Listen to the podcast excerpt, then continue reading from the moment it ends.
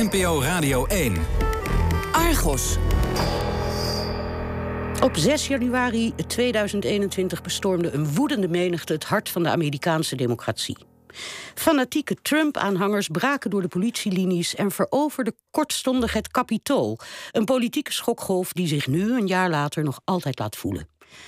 Christian Triebert is onderzoeksjournalist bij de New York Times en lid van het Visual Investigation Team. Dat is een groep verslaggevers en technici die zich specialiseren in het minutieus reconstrueren van nieuwsgebeurtenissen op basis van openbare bronnen. Vanaf het moment dat de protesten uit de hand lopen, schiet het team in actie. Ze stellen uren aan videomateriaal veilig en archiveren conversaties op Twitter, Telegram en andere chatkanalen. Een enorme hoeveelheid data waarin ze maanden graven op zoek naar antwoorden op vragen. Hoe georganiseerd was deze geweldsuitbarsting? Welke gekende milities waren er aanwezig en hoe zijn die weer verbonden met de inner circle van inmiddels ex-president Trump? Het digitale monnikenwerk resulteert in een bijzondere documentaire. Day of Rage is inmiddels meer dan 6 miljoen keer bekeken op YouTube en valt mogelijk in de prijzen bij de Oscars later dit jaar. Niels van Nimwegen sprak gisteren met Triebert over zijn onderzoek. We're to walk down to the Capitol and we're to cheer on our brave senators and congressmen and women because you'll never take back our country with weakness. You have to show strength and you have to be strong. Hallo Christian. Je zit nu in New York. Zit je op de redactie van de New York Times? Ik zit inderdaad in New York, maar ik uh, zit niet op de redactie. Ik ben, uh, ik ben thuis van uh, sinds COVID werkt iedereen eigenlijk van, van huis uit. Dus de newsroom van de New York Times in, nabij Times Square is helemaal leeg. En ik zit gewoon achter mijn bureau in, in Brooklyn. We hoorden net een fragment. Inmiddels ex-president Trump die zijn aanhangers oproept de strijd aan te gaan. Beschrijf eens, waar, waar was jij en hoe, hoe keek je naar deze beelden? Ik zat achter ditzelfde bureau hier in, uh, in Brooklyn uh, een jaar geleden. Ook van huis uit aan het werken. En um, het team waar ik onderdeel van ben, Visual Investigations, is zo'n, uh, nou wat zal het zijn, maybe misschien vijftien mensen groot, maar van misschien zes, zeven verslaggevers. En twee van onze verslaggevers die waren gevraagd door onze managers van, oh, kunnen jullie gewoon een oogje houden op die protesten in um, uh, Washington D.C. Dus twee collega's deden dat en zodra de eerste hekken omvielen, omgeduwd werden, toen hadden ze zoiets van, hey, volgens mij is er heel wat gaande.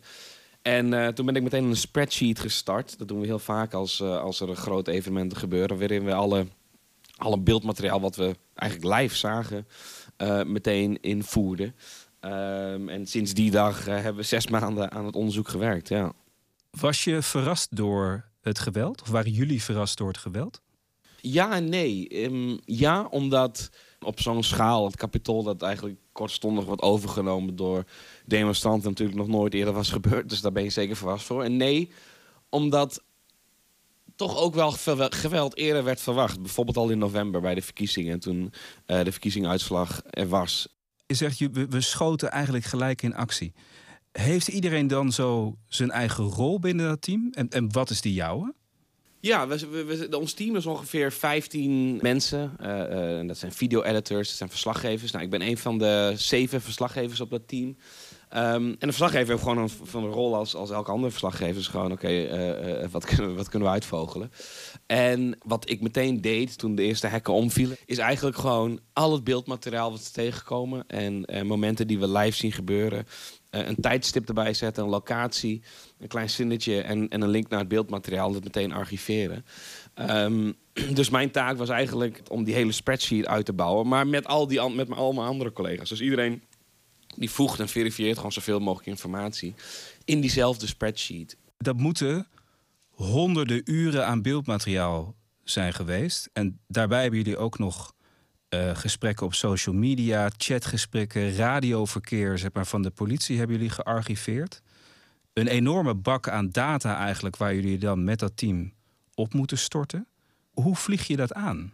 Ja, dat is een goede vraag. Het zijn het, honderden, dan wel duizenden uren aan beeldmateriaal. Dus um, we hebben wel wat tools gebruikt. Dus een, een tool van Microsoft uh, kun je gratis gebruiken. En dan kun je er video's in gooien en die laat dan zien wanneer een gezicht op welk tijdstip eh, gezicht zichtbaar is in, in het beeldmateriaal. Dus dat is, dat is heel erg handig. Want stel je voor, je ziet iemand een raam openbreken van het kapitool. denk je van waar, waar is die meneer later in, in, in het beeldmateriaal? Komt hij nog een keer terug? Ehm, dus dat, dat hielp wel. Maar het was vooral gewoon heel veel beeldmateriaal kijken. Dus je moet je voorstellen dat ik en, en twee collega's zeiden: Oké, we hebben nu uh, eh, 20 of 30 uh, eh, livestreams gevonden. Dus dat is een livestream op YouTube, die is vijf uur lang. Of er is een livestream op Facebook, die is acht uur lang. Als je tien livestreams bekijkt, dan ben je een paar dagen, uh, dan wel weken verder. Want het is heel veel materiaal. Maar terwijl we dat deden, kom je natuurlijk ook hele interessante dingen tegen. Je komt mensen tegen die vertrouwenspersoon van Trump, Roger Stone uh, eerder in de dag en een dag eerder uh, bescherming hadden gegeven, ja, die staan opeens ook in het kapitool, weet je wel. En dat waren dus zulke interessante zaken dat we dachten, oké, we, we, ondertussen publiceren we ook gewoon artikelen naast dat we dat die grote reconstructie aan het maken zijn.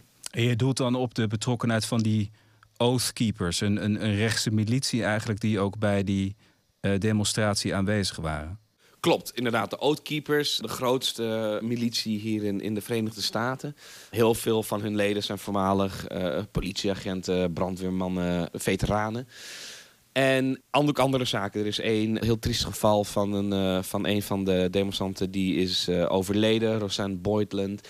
En mijn collega heeft helemaal uitgezocht, oké, wat is er precies gebeurd? Een ander stuk wat we hebben gedaan, we kregen in handen um, heel veel uh, interne um, gesprekken, dus via de walkie-talkie zeg maar, van uh, de politie. Um, wat ook een heel goed beeld gaf van oké, hoe was de beleving voor de politie en hoe vaak vroegen zij om hulp en kregen ze dat niet. Ik denk dat dat, dat was ook voor ons als team iets heel interessants om te zien en, en ook wel um, heel opmerkelijk, omdat we eerder natuurlijk uh, heel veel protesten, zoals hè, de Black Lives Matter protesten hier in, in de VS, uh, hebben gecoverd. Uh, als ook uh, politiegeweld. En als je kijkt naar het optreden van de politie was natuurlijk een heel groot contrast. Hè. Zes maanden eerder zagen we hoe de politie optrad tegen vreedzame Black Lives Matter demonstranten die letterlijk op de grond zaten en die werden weggeveegd in DC. En dan zie je zes maanden later dat er heel weinig politie aanwezig was. En er waren zeker heel veel agenten daar die gewoon echt vuist tot vuist gevechten hebben gehad. En in de menigte werden gesleurd en noem het dan maar op. Uh, en sommigen sommige zetten ook de hek open. En dat waren dan, van die filmpjes die dan viraal gingen van... oh ja, laat je, de, de politie laat ze gewoon naar binnen. Maar in onze reconstructies kwamen we ook achter... ja, die politie is zo overwhelmed, zeg je dan in het Engels. Die heeft bijna geen manschappen daar meer staan. Dus die, die valt gewoon terug. Dus die zetten die hekken over, zodat ze uh, beter het kapitool kunnen verdedigen. Maar um, dat contrast, dat was wel heel erg duidelijk. Wat ik zelf bijzonder vond, is dat jullie eigenlijk zelfs het, het exacte moment aanwijzen waarop dat geweld begint. En zelfs eigenlijk de persoon precies die het begint. Zullen we heel even naar een fragment luisteren? Ja. It's 12:50 p.m. and a large group of Proud Boys is with other protesters right by the Capitol Police line. Joe Biggs is rallying them when he's approached by Ryan Samsel, a Trump supporter from Pennsylvania. They chat, we don't know about what. But a minute later, Samsel is the first to approach the police line. And it's now that the protest turns violent. Beschrijf eens, wat zien we in dit fragment? Nou, dit is wel heel interessant om, om even, even, even de context te geven van hoe je dat als verslaggever mee omgaat. Um, ik vertelde dus eerder over die, die tijdlijn, die enorme tijdlijn die we, die we hebben gebouwd. En er was één video waarin um, we dus deze jongen, die, die genoemd wordt Ryan Samsel, heeft een rood petje op, zo'n Make America Great Again petje. En die draait hij opeens om. Hij heeft hem eerst met de kap naar voren en dan draait hij hem om. En doet hij zijn jasje uit volgens mij. En dan staat hij echt zo tegenover die agenda van ja, kom dan. En dan hij duwt volgens mij een hek komt tegen, zo wat dan ook. En dan volgt die hele menigte daar. En dat was dus de eerste keer dat die demonstranten uh, de politie aanvielen. En dus ook meteen terrein aan het winnen waren op die politie. En dat filmpje, dat was werd gedeeld door, een, uh, door iemand online. En die heb ik meteen gecontacteerd van... Hey, zou je de originele clip hier kunnen delen? Want dan kan ik de metadata kijken op welk tijdstip dit gebeurt. Nou, dat was om 12 uur 53 en 14 seconden, zoiets. En dat zet ik dus in de spreadsheet. Maar wat er dus gebeurt, omdat we ook al die livestreams hebben gekeken, konden we dus ander beeldmateriaal gaan bekijken. Wat laat dat andere beeldmateriaal om dat tijdstip zien? En vlak daarvoor. En dat is dus dat hele interessante moment waar we net naar luisteren. Want die Ryan Sampson met het rode petje, dat lijkt gewoon een willekeurig persoon te zijn. Maar die staat seconden daarvoor. Die praat dan in het oor van Joe Biggs, wat een van de leider is van de Proud Boys. Wat ook een extremistische organisatie is hier in de Verenigde Staten. Dus we weten niet wat daar precies is gebeurd. Maar het laat wel zien van oké, die Proud Boys, een van die groepen, net als de Oathkeepers, die zijn wel vaak betrokken bij die hele grote momenten daar. Van bijvoorbeeld de eerste keer dat de politie wordt aangevallen. De eerste keer dat er een raam wordt gebroken en mensen naar binnen gaan in het kapitool. En zij zijn er dus wel bij betrokken. En dat is natuurlijk heel erg interessant. Dat die Proud Boys zijn diezelfde groep waarvan Donald Trump een keer zei van uh, stand back en weet ik veel wat. Dus zeker een heel interessant moment waar je alleen eigenlijk achterkomt als je heel veel beeldmateriaal kijkt. En niet, niet alleen ik natuurlijk, maar collega's, maar ook andere collega's natuurlijk in de VS bij andere kranten en noem maar op. Was dat een soort Eureka-moment voor jullie? Uh, zeker. Dit is de eerste keer dat uh, demonstranten de politie aanvallen. Dat ze dus terrein innemen, zou je kunnen zeggen. En keer op keer gebeurt dat. Er is, zijn een paar mensen die de aanstekers zijn van dit soort kleine gevechten met de politie. En dan volgt de menigte. En het interessante is natuurlijk om te zien dat vaak die paar individuen die dat doen vaak een relatie hebben met bijvoorbeeld een groep als de Proud Boys. En dat is natuurlijk zeker uh, interessant, ja. Jullie vallen volgens mij ook veel terug op uh, social media om uh, dit soort beelden te verifiëren. Uh, ook op mensen die online helpen met zoeken, tips geven. Hoe bepaal je nou of die beelden en die berichten ook waarheidsgetrouw zijn? Hè? Want er wordt op social media ook nogal wat onzin verkondigd. Nee, zeker. Um, ik denk dat het heel belangrijk is om te benadrukken dat we natuurlijk per definitie verifiëren we alles wat we doen. Uh, ik, ik, kom van een groep die Bellingcat heet in Nederland natuurlijk wel bekend vanwege het onderzoek naar, naar MH17 en, en andere onderzoeken. En wat ik daar eigenlijk altijd vaak deed, is wat we geolocate en chronolocate noemen. Dus geolocate is, is het vaststellen waar exact een video of een foto is gefilmd. Dus dat je de exacte locatie weet. Dan weet je bijvoorbeeld, oh, dit is in Oekraïne, niet in Kazachstan bijvoorbeeld. En chronolocate is dus het, het vaststellen van het tijdstip. Dan kijk je naar bijvoorbeeld een kloktoren in, in de achtergrond of een horloge van iemand of noem maar op. Om in ieder geval een indruk te krijgen wanneer zou dit ongeveer gefilmd kunnen zijn. Maar um, natuurlijk omdat we op zo'n klein gebied zitten zoals het Capitool. Het materiaal aan de buitenkant, dat kun je al heel snel... Oké, dit is aan de westkant, dit is aan de zuidkant, dit is aan de oostkant enzovoort. Maar um, binnen in het Capitool lijkt alles heel erg op elkaar. Ik ben nog nooit in het Capitool geweest. Dus we hebben ook met de architect gesproken van het Capitool... Uh, om sommige gangen te begrijpen van weet jij waar dit is?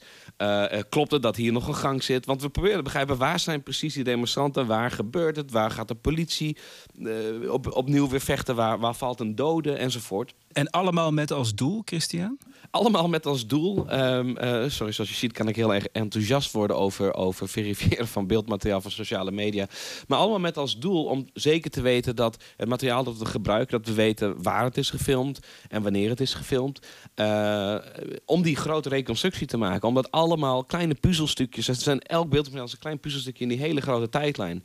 Uh, want je weet niet, zoals bijvoorbeeld met dat moment waarop die, waar we het net over hadden... met die jongen met die rode pet die het eerste gevecht in gang zet. Je weet niet wat daarvoor gebeurt of daarna gebeurt... en of het wel misschien belangrijk kan zijn om dat beeldmateriaal te hebben. Maar om die connecties te maken, om die puzzelstukjes aan elkaar te kunnen linken... moet je natuurlijk wel weten uh, om welk tijdstip het is gefilmd. Dat moet je verifiëren. Je moet ook weten waar het is gefilmd. Dat moet je ook verifiëren. Wat is nou het nut van zo'n nauwgezette reconstructie? Het is een behoorlijk team wat jullie hebben. Waarom zetten New York Times zoveel mensen en middelen in om uit te vlooien wat er van minuut tot minuut gebeurd is? Terwijl het feit heeft al plaatsgevonden. Daar, daar onthul je niet zoveel meer aan. Nou, ik denk dat het, dat het heel erg belangrijk is. Uh, dit is een evenement geweest wat, wat nog meer verdeeldheid heeft gezaaid in de Verenigde Staten. En je ziet dat politiek, media, mensen, noem het allemaal op. Iedereen heeft er wel een mening over, maar dat die meningen heel vaak uiteenlopen over wat er nou eigenlijk echt precies is gebeurd. Dus je zegt al van ja, nadat het feit is gebeurd.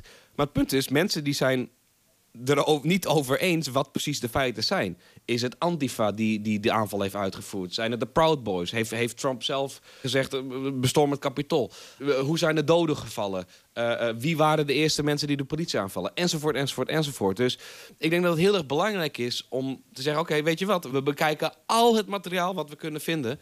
We luisteren naar alle scanneraudio van de politie die we kunnen bemachtigen. Um, we lezen alles wat we kunnen lezen. En daarmee maken we reconstructie die volledig is gebaseerd op, op alles wat we kunnen zien en kunnen lezen en kunnen horen. En stellen zo de feiten vast, zodat wat je ook over dat evenement denkt, wie ook aanhangt tijdens de verkiezingen, wat je ook denkt van het politieke systeem enzovoort, dat je in ieder geval de basisfeiten hebt. Oké, dit zijn de feiten, dit is wat we hebben uit kunnen vogelen. Doe ermee wat je wil, dat maakt mij niet uit. Uh, vind ervan wat je wilt, maar dit zijn de feiten. En ik denk dat dat heel erg belangrijk is in een klimaat waarin er veel argwaan is tegen media. They can make anything bad because they are the fake, fake, disgusting news.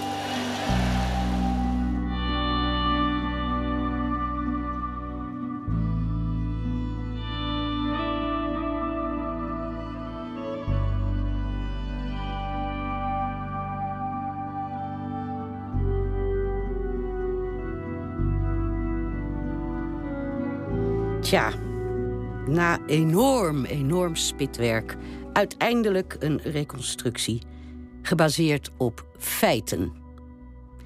En met die aanbeveling, lijkt mij een zeer gezonde, sluiten we Argos voor deze week af. Volgende week zijn we er natuurlijk weer, met dan een nieuw hoofdstuk in onze serie over gedwongen uithuisplaatsingen van kinderen. En uh, ik kan het u verzekeren, ook in dat dossier is waarheidsvinding even lastig als noodzakelijk. Straks op deze zender de publieke tribune met Koen Verbraak. En hij praat met achterblijvers, familieleden van daders van misdrijven. Onder andere de moeder en de zus van Michael P., de moordenaar van Anne Faber. Ik wens u een goed weekend en wat Argos betreft natuurlijk heel graag tot volgende week.